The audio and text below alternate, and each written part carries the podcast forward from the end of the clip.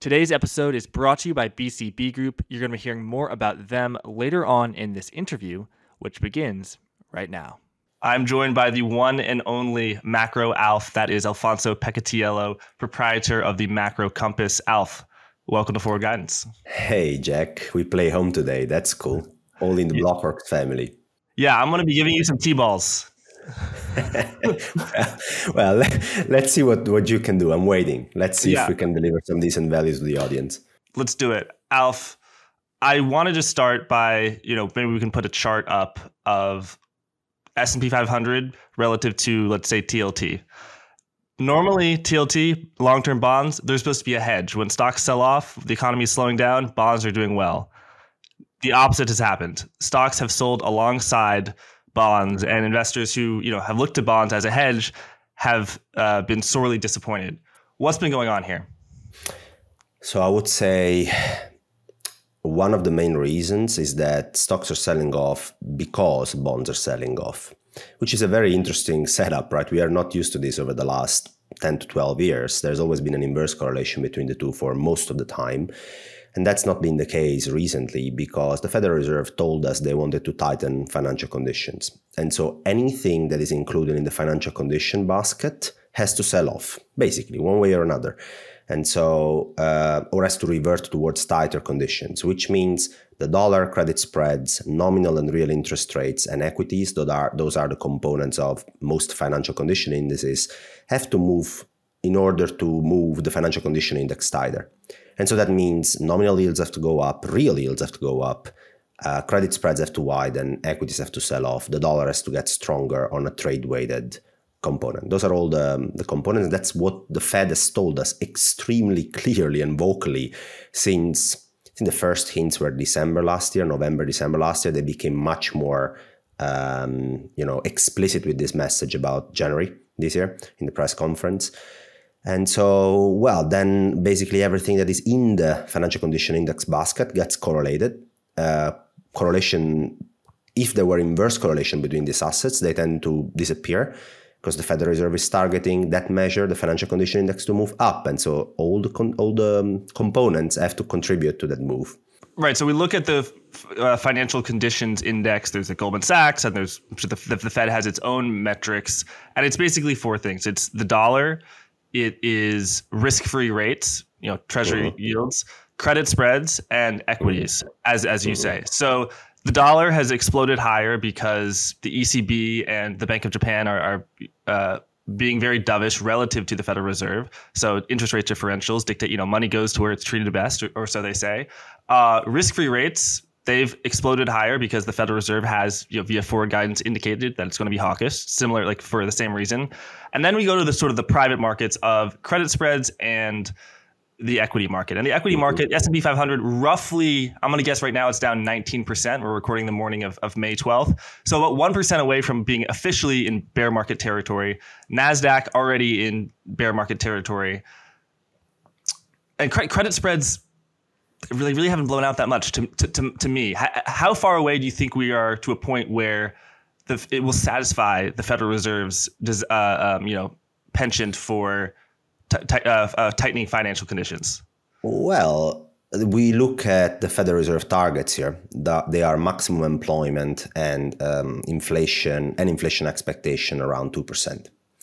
And so they need to satisfy those. And they have been very clear that the mandate is now skewed towards inflation uh, target because maximum employment is just there. By the way they measure it, they they just don't look at labor force participation rate. They just forget about the labor supply uh, dynamics. So they look at unemployment rate and they you know they look at job vacancies against um, the amount of unemployed people uh, in the labor force and they find that there are two job vacancies per each unemployed person. So it's like, wow, I mean, like, uh, it's extremely tight. There's a lot of job openings out there. There are not so many unemployment uh, unemployed people. Uh, U3 is extremely low and all of that, right? So that part they're absolutely not worried about, not at all. They, they, they find the labor market to be very strong, and so their focus moves to inflation and inflation expectations. So it, it is very simple. They will consider job done on financial conditions tightening when literally we will have inflation prints down and inflation expectation down across the board to levels that they consider to be more acceptable within their mandate. And so we just had the last inflation print, uh, Jack, yesterday. We are recording on Thursday. It was Wednesday yesterday, CPI report in the US. And I've ha- I have to hear people that say, yeah, but inflation slowed down. Yeah, of course it slowed down, obviously. I mean, where do you want it to go? It was eight 8.5% year on year. Thanks God it slowed down on a year on year basis. But here the point is that the summary of economic projections by the Fed has inflation, core inflation, to slow down to 4% year on year by year end. And in order to get there, core inflation needs to print on a month on month basis, on average, around about 0.2% between now and year end. And yesterday, core inflation printed at 0.6%. Month over month month over month.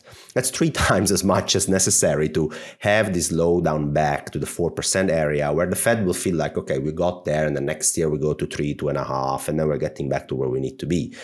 Um, if you print three times large and then you look under the hood of the month on month print and you see that price pressures are broadening, you have services inflation, month on month, X energy service prices. So, really the sticky core stuff. I'm talking about shelter inflation. I'm talking about that kind of stuff. It printed at 0.7% month on month. That's the highest month on month print since 1990. 1990, that's 32 years, month on month, 0.7%. That is basically a message, I think, that the durable goods price increase that have been most have been lion's share the price pressures between 2021 and now are obviously receding, but the inflationary pressures are now broadening to the stickiest component of the inflation basket. So not only the pace of change month on month was much larger than the one necessary to bring it back to 4% by year end, but also the composition of, the, of these inflationary pressures have been broadening a bit. It was expected that shelter inflation would pick up, but not to the extent it has picked up. And so I think that makes the Fed not extremely happy with what's happening overall. And yeah, the S&P is down 20%. Yeah, the dollar is stronger. Sure, interest rates are higher, credit spreads are mildly wider, I would say in this environment. But there is no Fed put. There is no level at which they will say, well, I'm happy here. They're only happy if literally they start to see results from an inflation perspective, which means not only inflation is going down, but it's going down at least at the pace they project it to go down. And the composition of these inflationary pressures is not as sticky as it has been over the last report. So I don't see this the, the guys stopping at a point where is S&P 4000 the problem? Is S&P 3600 the problem? It's just not relevant unless inflationary prints start to become to, to behave like the Fed wants or markets stop functioning well, Jack. And that means the repo market breaks, uh, companies lose access to the credit market completely, and then there is a trade-off. Then the Fed has to go, you know, and decide where do they stand? But we are nowhere there and a price level on the S&P will not change their mind because their objective is not the S&P their objective right now is to make sure the inflation slows down as they want it to slow down and inflation expectations slow down too. Alf where are we on your, your macro compass? So we're sitting in quadrant four for a while now, basically since the beginning of the year, December last year. It's when I made the update that we were in quadrant four which is the so-called get out of everything quadrant in my uh, assessment. It's it's the the most complicated uh, quadrant to manage from an asset allocation perspective. Nothing works when you are there. And uh, you get there if credit creation is decelerating and if the relative monetary stance is getting tighter. So let's recap what, what does that mean. The compass is basically a simple four quadrant asset allocation model. The two metrics are the global credit impulse and the relative monetary policy stance and the global credit impulse measures the pace of the credit injection to the private sector, where credit means money that the private sector can spend, not bank reserves, which are money for banks, not bank deposits that BlackRock or a pension fund has because they can't buy CPI um, inflationary items with this money, with these bank deposits. I'm talking about the amount of bank deposits sitting on the non-bank private sector, sitting on my account, on your account, Jack, right? And I look at the pace of change of this amount across the five largest um, countries in the world. So the acceleration or deceleration in this credit injection in the private sector tells me whether the private sector is more buoyant, there's literally more dry powder and more appetite and assets to spend, more credit that has been created effectively. At which pace this has been created is very important to understand how earnings and inflation is going to develop from a demand side of things with a lag of nine to 12 months. So the cool part of the credit impulse is that it's a, it's a forward looking indicator. It helps from that perspective. So it's a real economic grasp, let's say. And the other side of the macro compass is the relative monetary, monetary policy stance, which is well, monetary policy stance is easy to understand. Is it easy? Is it tight? But relative to what? And the two blends of measures I look at is relative to the real equilibrium level. So it's my estimate of the so-called R star. So what is the level at which the economy operates without overeating or cooling down? And so it's relative to that, and it's also the pace of change of this monetary policy stance that matters. It's not only the direction, but how quick are we moving to easing or tightening. And I have several measures to blend in into this one single measure that then goes on the macro compass. And right now we are on a credit creation deceleration, so on the left side of the compass, and on the bottom side of the compass, because we are tightening the monetary policy stance uh, higher than R star uh, across jurisdiction in a very fast way. And so you end up in the quadrant four. And in the quadrant four, you can be long dollar if you're a non dollar based investor. You have to raise your cash allocation, you have to buy protection or risk assets, you have to buy vol. And sorry, but you can basically buy any asset. That's how it works. And uh, so that's basically what I've been doing, raising cash uh, from a long term uh, asset allocation perspective, increasing my exposure to the dollar. But when it comes to tactical uh, global macro trading, I've been short here and there several risk assets where I see the best risk reward on a tactical basis. So right now it's credit. In, in, in most cases, I'm short LQDH, that's a um, um, an ETF that basically replicates investment grade corporate spreads in the US and um, I'm short BTP bonds, so short Italian government bond spreads against German government bonds in Europe. Again, another expression of credit risk, basically that has to increase, and short the S&P 500 because I think the equity market will also suffer. If you can't be short and you're a long-only investor, then it's just time to raise your cash allocation and exposure to the dollar. Alf, how do you think about carrying a short S&P 500 position? Because you know if you put a long-term chart of it from 1950 to, to now you want to be long on a long-term thing. But so you know clearly you want to have the S&P 500 sell off and then you want to cover your short uh, and buy it back at a lower price. You know you don't want to be short this thing forever right no and it's a great question so time horizons are important and risk management is important too so i have two books basically one it's a medium to long term asset allocation book. The other one is a tactical uh, short to medium term, long short macro portfolio. And so the time horizons are different and the risk management is different too. And so from a tactical perspective, what I've been doing there is just, you know, I'm short the S&P 500. I generally target a two standard deviation move on a monthly basis in my, um, uh, by the way, I size positions. So that meant, you know, from 4,400 where I entered the short, 4, uh, 4,000 was the first target. If I hit the first target like I did, then I move the next target lower. I also move my stop loss lower. It, it becomes, you know, basically a profit target and you move it in a trailing fashion. Because if you're right, you should let your profits run, right? And if you're wrong, otherwise you're going to be stopped out by a move against you. And that's how I think about my short term um, sizing basically i look at the underlying volatility of the asset i size it in a way that my stop loss loses maximum a certain percent percentage of my assets so it's all designed to uh, risk manage tactical positions. From a long term perspective, it's a different thing. And you are right, because ultimately people are paid to take risks. They're not paid to be short risk assets, they're not paid to be in cash. Risk premia are harvest if you're long risk assets, not if you're short or neutral risk assets. You are not paid to sit on your bank account and, and earn and you know and, and deliver and take no risks. So from that perspective, it's a more nuanced exercise that really depends on risk levels, on the age of the investor, and also on the um, defensive asset they have on the portfolio.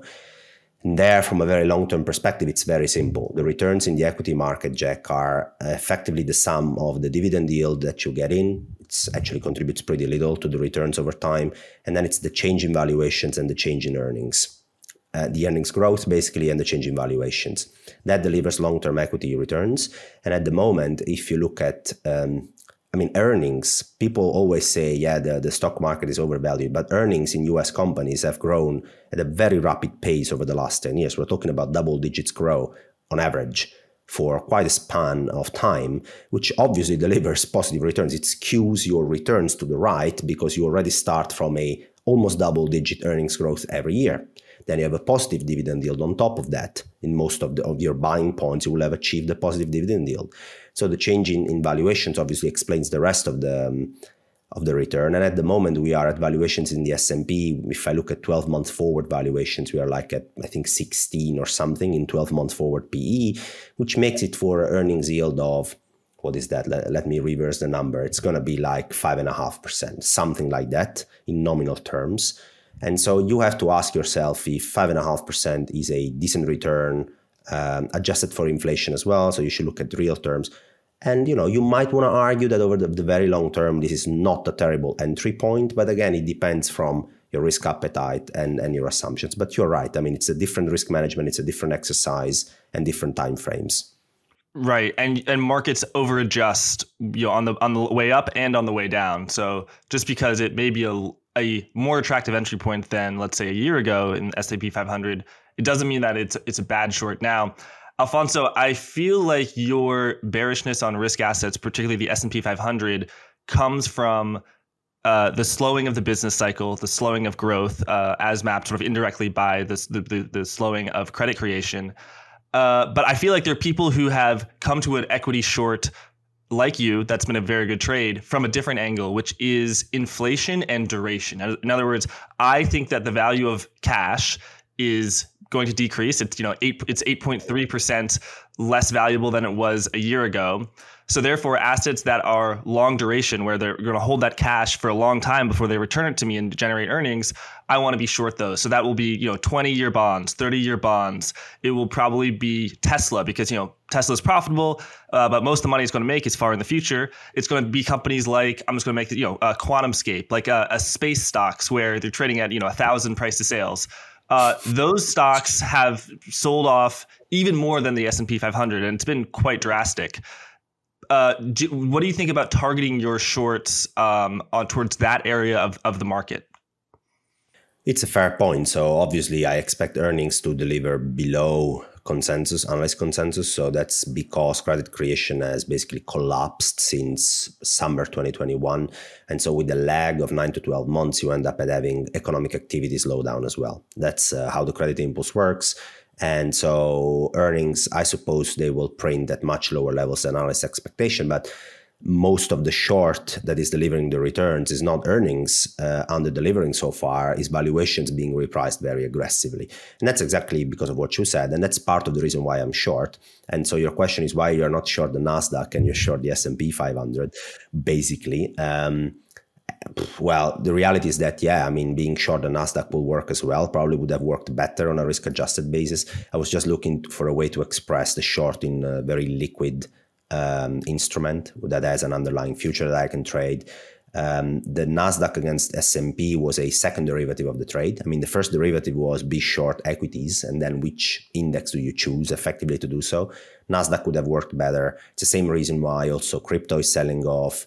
Uh, it's it's a speculative, um, let's say, high beta uh, valuation intensive assets, right? And once you bring real rates from negative 1.5% to positive 0.7% very quickly, then you effectively give um, people an alternative and a discounting rate, which is completely different in, in inflation adjusted terms than it was a year ago, that obviously moves the needle for capital allocation. It makes people much less, um, you know, uh, prone towards allocating their capital to high valuation, high beta assets than it was simply because the alternative, which is to buy risk-free real interest rates instruments like treasuries yields much better than it yielded a year and a half ago. It, it, it's uh, it's right. So the reason why I didn't go short Nasdaq and I went short S&P instead is because I was lazy and I didn't do that other calculation on top, which could have delivered some additional returns. But hey, the first derivative of the trade is still working. So so far so good. This episode is brought to you by BCB Group, Europe's leading provider of crypto friendly business banking for institutions in the crypto space. They also provide trading services allowing you to trade FX and cryptocurrency quickly and at scale. They specialize in efficient execution of large orders in illiquid markets. So if you are an institution looking to make high volume trades, you need to check out BCB Group because a great trade idea is worth nothing if you can't execute it. And that is exactly what BCB Group helps you to do. Their mission is to empower the global financial revolution through sustainable and innovative banking. Really glad to have them as a sponsor. So if you want to take control of your digital assets, please check them out at bcbgroup.com slash jack. That's bcbgroup.com slash jack. Thank you, and let's get back to the show. Oh, definitely. And what about IWM, uh, the Russell 2000 small cap companies, which a lot of people typically think means value, but it doesn't always mean value stocks? No. So the uh, Russell is basically composed by a bunch of crappy balance sheet metrics companies. Uh, so I don't know exactly how to define value in here. What I see within the Russell 2000 is a bunch of companies that are dependent on strong cyclical economic activity, obviously. So those were ones that delivered huge returns, for example, when um, in the second half of 2020, beginning of 2021, right, where we had the reopening, where we had the cyclical strong pickup in the economy and where we had a accommodative monetary policy that made sure to basically uh, hide the weakness in the balance sheet that these companies have. And now you have exactly the opposite, right? So you have a, a slowdown in the growth impulse. So we're still growing. I mean, people always confuse uh, the pace of change with the direction. Yes, we're still growing, but the pace of change has been slowing down in terms of growth since summer last year. So from that perspective, that they're not supported by that, and on top of that, having a weak balance sheet, often pretty overlevered, and all of that, and having to face refinancing rates which are completely different than a year and a half ago. That's that's been a situation that has been, I think, not covered very well. Like if I look at Europe uh, and I look at the five-year um, yield on um, junk corporate issuance, high yield issuance. So below investment grade European companies trying to refinance their business model, Jack. They are paying about seven and a half percent last time I checked, which is the highest level to refinance their business model since um, the sovereign debt crisis in Europe 2012. If you exclude the COVID um, uh, spike, which lasted for a few weeks though. Eh? So one thing is to basically have to refinance a portion of your business model for a few weeks at 7.5% or at 8%, but then things come back pretty quickly in terms of financing rate. The other thing is that if this if the intensity and duration of these very high refinancing rates last for too long, you basically have a choice. You either have to delever your your business model because at 7.5% borrowing rates it probably doesn't work or you have to cut costs to make sure that you know you make ends meet basically and that has been a um, a development that has been, I think, pretty much overlooked. And it's a combination of higher risk-free interest rate and wider credit spreads in the fringes, in the lowest uh, quality, highly leveraged, uh, lower rated uh, uh, corporate bonds. And I think that's uh, that's an important signal from markets that credit is becoming tighter for quite a lot of industries out there. Yeah. So when companies borrow money, there's two layers that they're borrowing. There's the risk-free rate, treasury yield, government yield, and then there's a credit spread on top of this. Uh, you have a, a, chart showing that uh, spread that we can talk about. Uh, yeah, Alf, can you just quickly explain that, and then also, you know, that that uh, ties into your short on LQDH. Mm-hmm.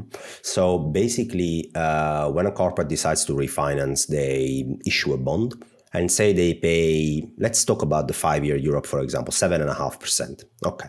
So what that means is that you have a, there are two components in the bond yield, as I explained on uh, the Bond 101 um, series on the macro compass. You can decompose bond yields in interest rate risk and credit risk. And interest rate risk uh, will basically be, in this case, to make it very simple, let's say um, German government bonds because you have to look at basically the risk-free interest rate that is prevalent in that jurisdiction. And in Europe, generally, Germany is supposed to be the, the most the closest proxy to a risk-free fixed income investment in Europe. And so you will have to look at German government bond yield for the same tenor, let's say five year, and then you will have to look at the difference between the five year junk yield and the German government bond yield, and you will obtain the so called corporate credit spreads over the German benchmark, right? And so at the moment, the 7.5%, uh, the, the, the total absolute yield has gone up to 7.5% as a combination of German government bond yields have gone up, so the risk free part of the interest rate component has moved up, but also credit spreads have widened on top of it at the same time. And that basically make, means that even if um, corporates would decide to swap away the interest rate risk, which can be done via swaps, so basically they issue the, gov- the, the corporate bond and then they go to the market and they say, please, I want to hedge the interest rate risk, right? So I don't, I don't want to, I don't want to have losses or gains in my balance sheet that are driven by changes in interest rates after I issued the bond. I just want to lock in, you know, a, a, credit spread. I know I have to pay a credit spread on top of Germany because I'm a junk corporate. I'm not the German government. Let's lock that one in. And so it's important to look at both components, but credit spreads are obviously the, the most important driver for uh, for these corporate bond issuers. And they have been uh, widening as well pretty aggressively. As you said before, though, if you look at the volatility adjusted widening in these credit spreads, uh, I mean, they have moved but in a volatility adjusted basis, stuff like the dollar or equities or interest rates, they have moved much more in a volatility adjusted basis than credit spreads have. And that's why I think that if you are looking for paying trades in the financial condition index that still have to uh, unravel, then credit spreads are one of the, the targets you should try and go for because they have moved, but not as much in uh, volatility adjusted terms as other components have moved, like the dollar or interest rates or equities. Alf, that is such a good point. I just want to hammer that home. People looking at this chart now, the blue line is German Bund risk free rate, and the orange line is KfW, a, a German uh, issue. I, I, I, don't know it. Let's just pretend that the blue line is treasuries and that uh, the orange line is investment grade bonds. So if you buy LQD or you short LQD, you are going long both of these things. And therefore, when the blue line goes up, you lose money. That is what has happened this year. When people say, oh my God, the bond market is screaming, HYG is sold off, high yield, it's it's so much so much of it, Alfonso, you know this. So much of it has been the risk-free rate. And what you were shorting with LQDH, LQD uh, hedged, is you're only shorting that area between the orange and the blue. And people say, "Oh my God, the yield on this is the yield on that." Yeah, that's because the risk-free rate has gone out. If you look, just look at the spread, I mean, this is amazing. This is the option-adjusted spread for triple C's. Look at you know you, you call this this is you call this a chaos like we were at for, over 40% in 2008 and now we're you know barely at 10% it's, yeah. it doesn't seem that much and then look at this this uh, red is uh, uh, triple B, so the lowest um, uh, lowest investment grade, the spreads are, are not that wide. I mean, they, they have so much more to widen before the Federal Reserve panics and you have a liquidity crisis. I mean, it's just so much more, Alfonso. So I completely more. agree. So uh, the LQDH and investment grade spreads, so only the credit spreads, they are at about 85 basis points. When I shorted them, they were 70 basis points, which I deemed to be incredibly low in, a, in the conditions we were about to face. But they've moved to 85 basis points. Okay, 15 basis points in credit spreads is a, is a good move. Like in standard deviation terms, is about two standard deviations. Good. In the meantime, the dollar, the equity markets, and interest rates have moved by at least three standard deviations. So it's uh, basically the credit spread market is reacting. But as you show in this chart, Jack, it's pretty contained.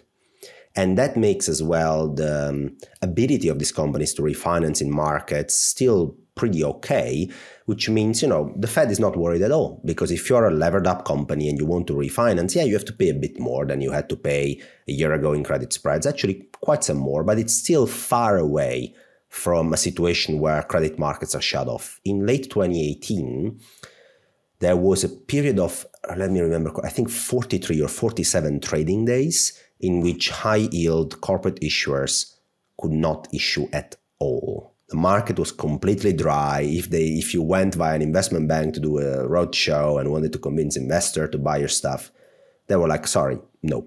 What do you mean no? What is the credit spread at which you're gonna buy? No. The credit spread at which, which I'm gonna buy your issuance is no. I'm not gonna buy it. That was basically the feedback. You can see it in your chart as well that we had you know the blue line for example the ccc back then uh, option adjusted spread went all the way up. That was late 2018 i'm talking about right? And at the moment right now there, all, there is a price at which these these corporates can issue. Even high yield they can issue. They, they have to pay 400 basis point uh, in america and uh, investment grade have to pay 80 basis point but they can issue which means the credit market is still functioning. And i think there is some more pain there to be had. So if you short lqdh you don't care about where treasury yields are going to move, which are a part of your LQD that is hedged away. That's why it's called LQDH. But you only care about the difference between corporate yield and treasury yields, which is basically corporate spreads. And that's what I want to be short. Yeah, that I that makes a lot of sense. And also we've had the biggest bond bonanza on record, at least in the States, from summer of 2020 to the summer of 2021. I mean, there's hundreds of billions of dollars of bonds issued. And, you know, high yield bonds, investment grade bonds, they have a duration of three to seven years. So that money is still on the, so they don't need to be refinanced for a long time. And you know, you had commercial paper trading at negative yields. Like we've we've had a systematic problem of far too much money in the system. And yes, I agree with the bears. Judgment day is coming, and I, you know, I'm not constructive on risk assets because I think the Federal Reserve can continue to tighten, and I think the Federal Reserve will continue to tighten because I think the economy can take the pain, and I think the you know you, you need that in order to to dampen inflation, but you know these things you, you don't go from a bubble to a recession in a month. No indeed. And that's why i think there is more pain to come here. We discussed about the incentive scheme of the federal reserve and a lot of people are telling me alf i mean you had your great rally year to date. You're doing very well on your tactile portfolio. Why don't you just take your chips off the table right? Because we are at a point where the fed will budge look at 2018 they tell me. I mean they they had to budge we went down 20% in 2018 and at 20% they just came in and they said okay uh, sorry guys we made a mistake and uh, we will pivot which happened then in january 2019 well there is quite a difference. In um, december 2018 inflation expectation were below 2% and realized inflation was around 2% now we have realized inflation, core inflation at 6.5%, and we have inflation expectation at the front end of the curve. Even after the repricing, we had the commodity led repricing over the last week still at 3%.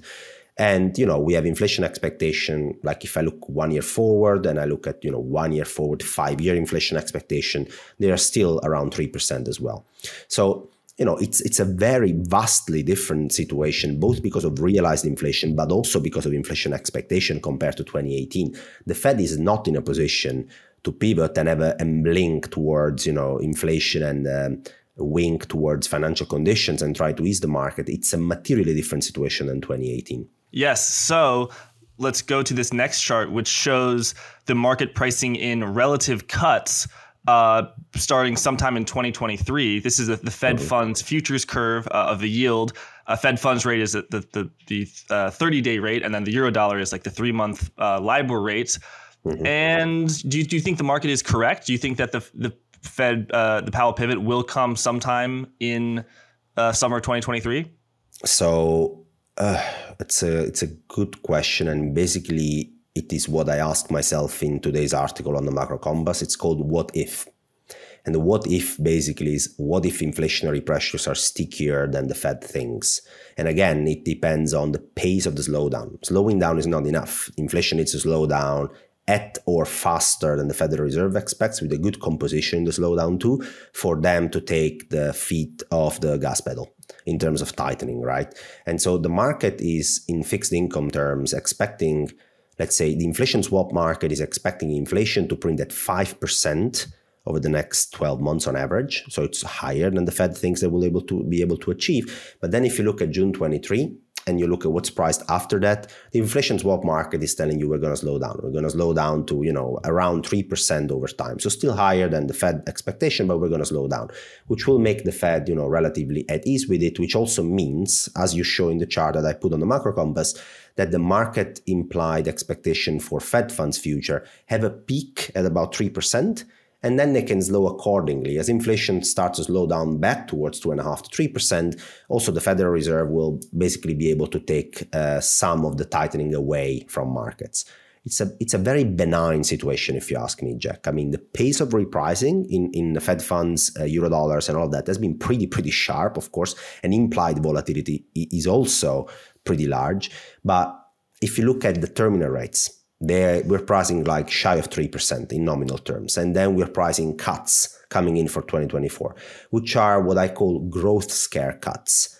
I mean, if, if fiscal deficits are not there anymore and we stop the fiscal sugar rush and that credit creation is hampered because the private sector is under stress and they can't borrow at these real rates, which are so high compared to the past because their business model don't work, you're going to have a growth slowdown. And at some point, this feeds in into lower aggregate demand and it feeds in into lower inflation and inflation expectation. And therefore, the Fed can ease. That's what the bond market is pricing in. And if you look at the what if scenario where inflation will remain stickier than the Fed expects, it's priced in, and I explain in the article why that probability is at about 10 to 12 percent. It's it's a pretty low probability. The bond market has made up their mind. It's ultimately going to be a hump. I'm quoting Lagarde, a very less than transitory hump. But as you say, also the sun is transitory. At some point, it's going to cool down. The sun itself, right? So yeah. it's all about time frames. And the bond market is like, yeah, it's a couple of years, and then we're going to trend back to you know two and a half percent. Yeah, so this uh, futures chart that we're looking at, it, it's essentially showing the the future of money. What will the price of money be in oh. you know January 2023? What about March 2024? And Alpha, you know, a lot, I've heard a lot saying, "Oh my God, there's an inversion in the Fed funds futures, an inversion in the eurodollar futures market. This is the market is screaming panic." But I just uh-huh. did a little mental exercise yesterday, and I made the realization if there is let's say that the the future uh, the the forward curve instead of being 10 years out it was 100 years out if there was mm-hmm. never a, a, buckle if there never was never an inversion in the curve that would show that the federal reserve would hike 100 years in a row you know what i mean? Like at some point yeah you have to go through a cycle. And uh, an inversion uh, uh, the federal reserve backpedaling it doesn't mean necessarily mean that uh, it's going to break something. I mean i think it will in this instance but it could be a soft landing you know? Yes. So the most important thing, rather than um, the inversion itself, is again the pace of the hiking cycle and the pace of inversion. That tells you something about how front loaded the hiking cycle will be, how tough it will be, and how the bond market thinks the reaction will be after the hiking cycle. So it's rather you know the pace of this of this uh, you know increase and then decrease being priced in the Fed funds, which is relevant. But also, most importantly, what is relevant is uh, long term forward rates and, um, let's say, terminal rates. So you have to look down the cycle, and there are drivers of front end rates, as we discussed multiple times. Those are mostly due to the Fed action, right? So it's market discounting future Fed action.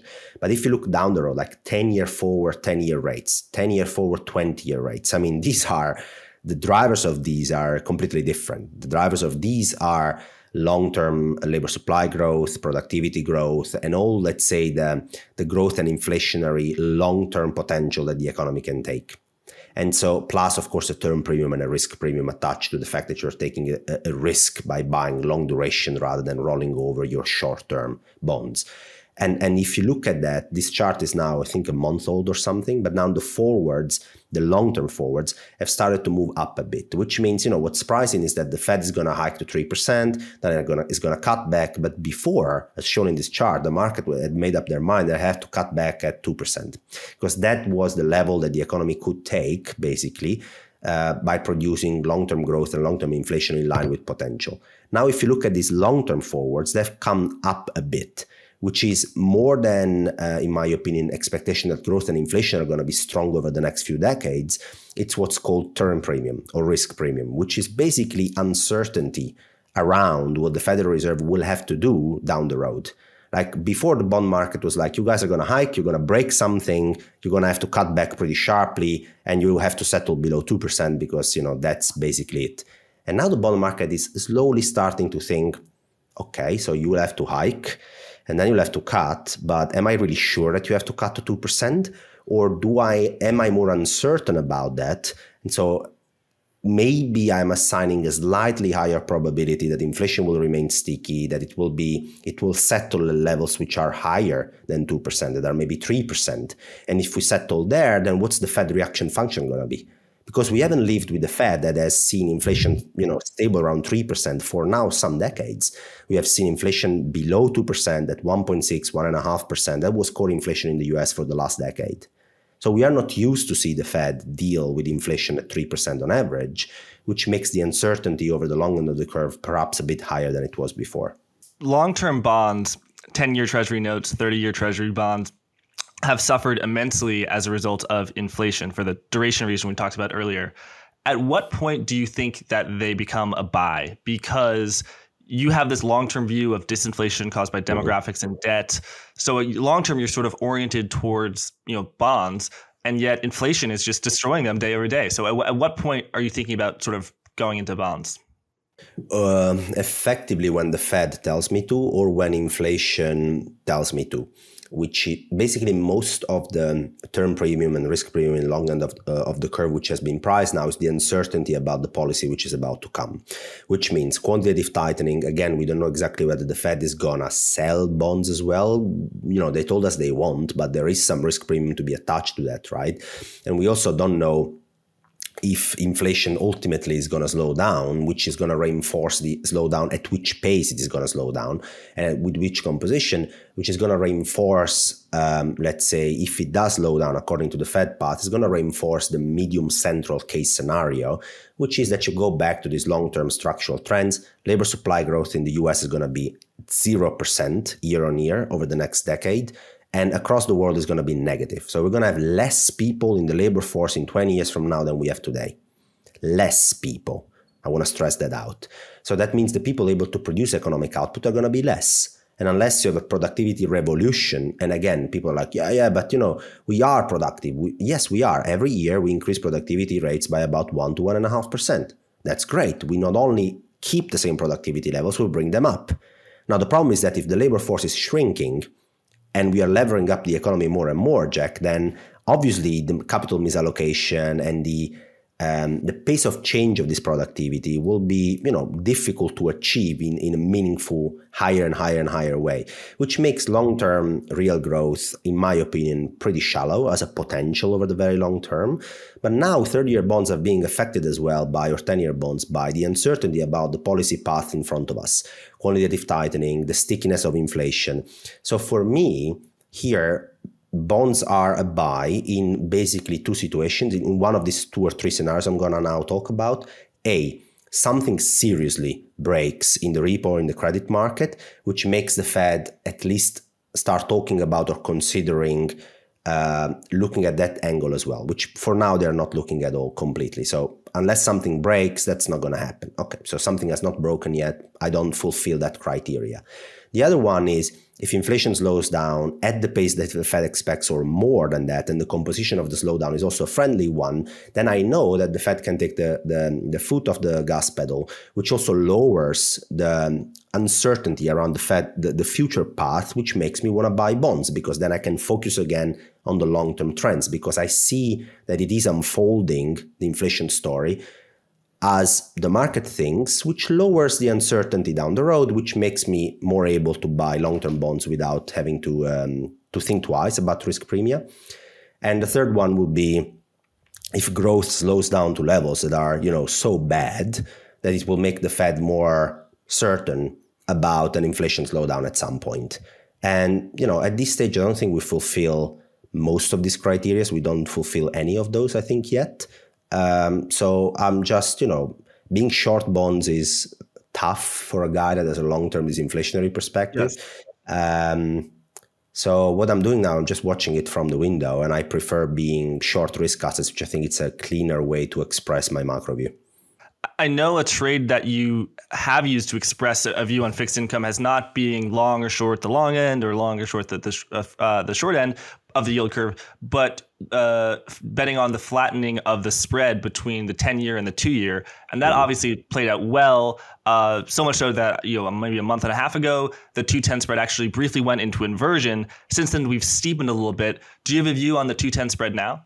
Again, it will depend from um, risk premium about uh, the Fed policy going forward. And what that means is if inflation, let's say uh, Jack prints another month higher month to month, and again under sticky composition on on the um, on the inflation, you know, uh, components, and then what happens at that point is that the Federal Reserve has a choice: either they decide to put themselves ahead of the curve, or they decide to you know ignore the signals that inflation is broadening and they just keep on with the normal policy tightening.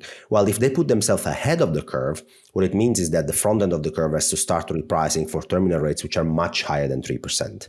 Because if the Fed wants really to send a signal, a Volcker like signal between uh, brackets, of course, uh, they need to put themselves ahead of the curve, which will, you know, basically um, signal to the market they're extremely serious and that the front end has to reprice higher. And also you know that means they will likely kill the economy or kill something. That will give bond market a certain certainty. They need to revert back pretty fast and then the curve flattens out. Alternatively if they keep on playing the game of yeah we're to do something but ultimately you know we're to just react linearly and it's to be fine. And then maybe the market starts challenging this assumption that that's not to be enough if that's not going to be enough, then you have to build risk premium across the curve, which is what's been happening basically over the last two to three months, together with the quantitative tightening, uncertainty effectively. And then you have this curve steepening. Now, at the beginning of the year, I was in flatteners because I understood that the reaction function from the Fed was about to change very drastically. And so they did surprise the market in a couple of press conferences by saying, hey guys, we're now serious we are going to do something. We're going to hike to 2.5% by year end. We're going to bring the terminal rate to 3%. And that caused effectively the market to, to consider the Fed to start putting themselves ahead of the curve, reprice the front end very much, and then, you know, the curve flattened in. Now, as always, what I used to do is I ran a very profitable trade, but then I used to move my profit targets along the trend. It was going my way, so I moved the profit targets lower and lower. When I entered the trade, Jack, I had no idea that 10 two stands could invert so quickly. I entered the trade at 75 or 77 basis point. I had a target at 47. We hit it. Then we go down 30. Then we go down 20. I still have the trade on because it's working my way. And then when it went to negative 5 basis point, it then repriced sharply up right? And then at that at that point, I stopped out, which meant taking a very large profit at this stage. And again, it is just a very systematic way of thinking about your trades. You just move your profits as the trend is moving your way. If I had a view on 2s10s now, mate, I would have a trade on. And I don't have a trade on in 2s10s, which means again, I'm watching from the outside. I am looking at the risk reward that the bond market and inflation swap market are pricing a very low probability that this time is different. And the what if scenario is priced in only at around 10% if you look at option and inflation swap markets. So if you decide to be long bonds here, you are basically long the 90% probability distribution, which again. So you're short you, the option that you're long. You're short the option yeah. that you're long. so then in that case, Jack, you are basically assuming that the 90% will turn out to be 100%. Cool. I mean, that, that can make you money, right? But I don't think the risk reward here warrants being long bonds until the three conditions, or at least two of the three condition, the conditions I highlighted before, uh, actually realize. And if instead of making, uh, you know, a certain amount, I will be making less because I entered later, then I have no problem. Again, I don't need to pick the top and I don't need to pick the bottom anywhere. Alfonso, I'm very impressed because I know you were a deflationist, a disinflationist, and you still have that long term bias but you've seen the tables turn and you've now are seeing the opportunity in going long inflation swaps. Can you just speak to the value of being able to change your mind and you know owning it, buying a stock here, seeing it go down here, and then shorting it here? Like I feel like that's just being able to change your mind is so valuable in this market. I wish I was really good at that. I try my best not to be married to a narrative. That is the worst you can ever do in markets because there are no, as my friend Michael Gayed says, there are no mm-hmm. gurus, there are only cycles. And so in 2021, I was pretty bullish on several risk assets, went well. Uh, by the way, I'm also wrong a lot of, of the times. I don't want to come across with the idea I'm always right. Absolutely not. I'm right 54% of the times. I'm wrong the rest. That's my uh, long term. But you size the trades well. Like, yeah, you, you like you were you were short oil like going into this year. And if you let that trade run, that would have been a disaster. But you got out of oh. it, you know? Yeah. yeah. So it, it has been a small disaster because my stop loss is that basically tells me I am willing to lose X amount of my assets under management every time I'm wrong. And then I'm trying to be right more times than I'm wrong. And when I'm right, I'm trying to be right much bigger than the, the, the, in terms of size than the size that I stop myself out when I'm wrong.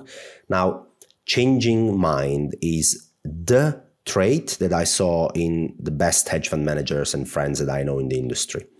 These are guys that are like long bonds two months ago, for example, and then they can just literally turn short. And they are not emotionally attached to their position whatsoever, nothing at all. It's like, hey, facts are changing. I have my risk assessment, I have my dashboard, I have my indicators. Things are changing. The risk reward looks good. I'm going to take a position. But what do you mean, mate? You're a disinflationist. I mean, how can you be, you know, looking at the chance that terminal rates are going to be repriced higher? That's impossible. No, it's different time frames. I mean, being a long-term disinflationist in terms of growth and inflation over the very long term doesn't mean that the cycles cannot move in the meantime. And so you should be as nimble as you can and try to stick with facts rather than being married to a narrative. It is extremely difficult, but it is very valuable. Brilliant. Alfonso, we'll have to leave it there. Thank you so much for joining me. I hope you can uh, do it again. Thank you, everyone, for watching. Follow Alfonso uh, at Macro Alf. Watch his show on Blockworks every Sunday, the Macro Trading Floor, um, uh, uh, with Andreas Steno Larsen, where you guys, you guys take a rigorous approach to trading. You know, if I, if I actually I have been a guest, episode zero, um, where it's it's not just like what's your narrative, it's what's the trade, what are your stop limits, like. You know, it's, it's as if you're the hedge fund manager and a portfolio manager is pr- proposing a trade. Um, so that airs on Sunday. You also have interviews on Blockworks YouTube uh, called The Boiler Room that air on Tuesday. And of course, there's the Macro Compass. You know, if you've been uh, uh, making sure that your, your Macro Compass has been keeping investors who are lo- you know from being lost at sea. Uh, people have been following the compass. You got you got to follow the you know Alf. I'm so happy that you've been so successful. You, you deserve all of it. Well, Jack, uh, normally interviewers ask me like, "Hey, Alpha, well, if people want to find you, where?" I mean, you did already all of that and better than I could have done. So thank you for that. And when it comes to the Macro Trading Floor podcast that we just launched, it's called the Macro Trading Floor for a reason. So Andreas and I have some fun and we we discuss market developments. But then when the guest comes in, he has to come up with a trade idea. He can blabber about his macro thesis as everybody does, and I do as well. But ultimately, it's all about where do you put your money, and we try to have some fun to uh, it's it's a pleasure to collaborate with Blockworks on that podcast and on everything else. And uh, thanks, Jack, for the endorsement. I appreciate that. Thank you, Alf.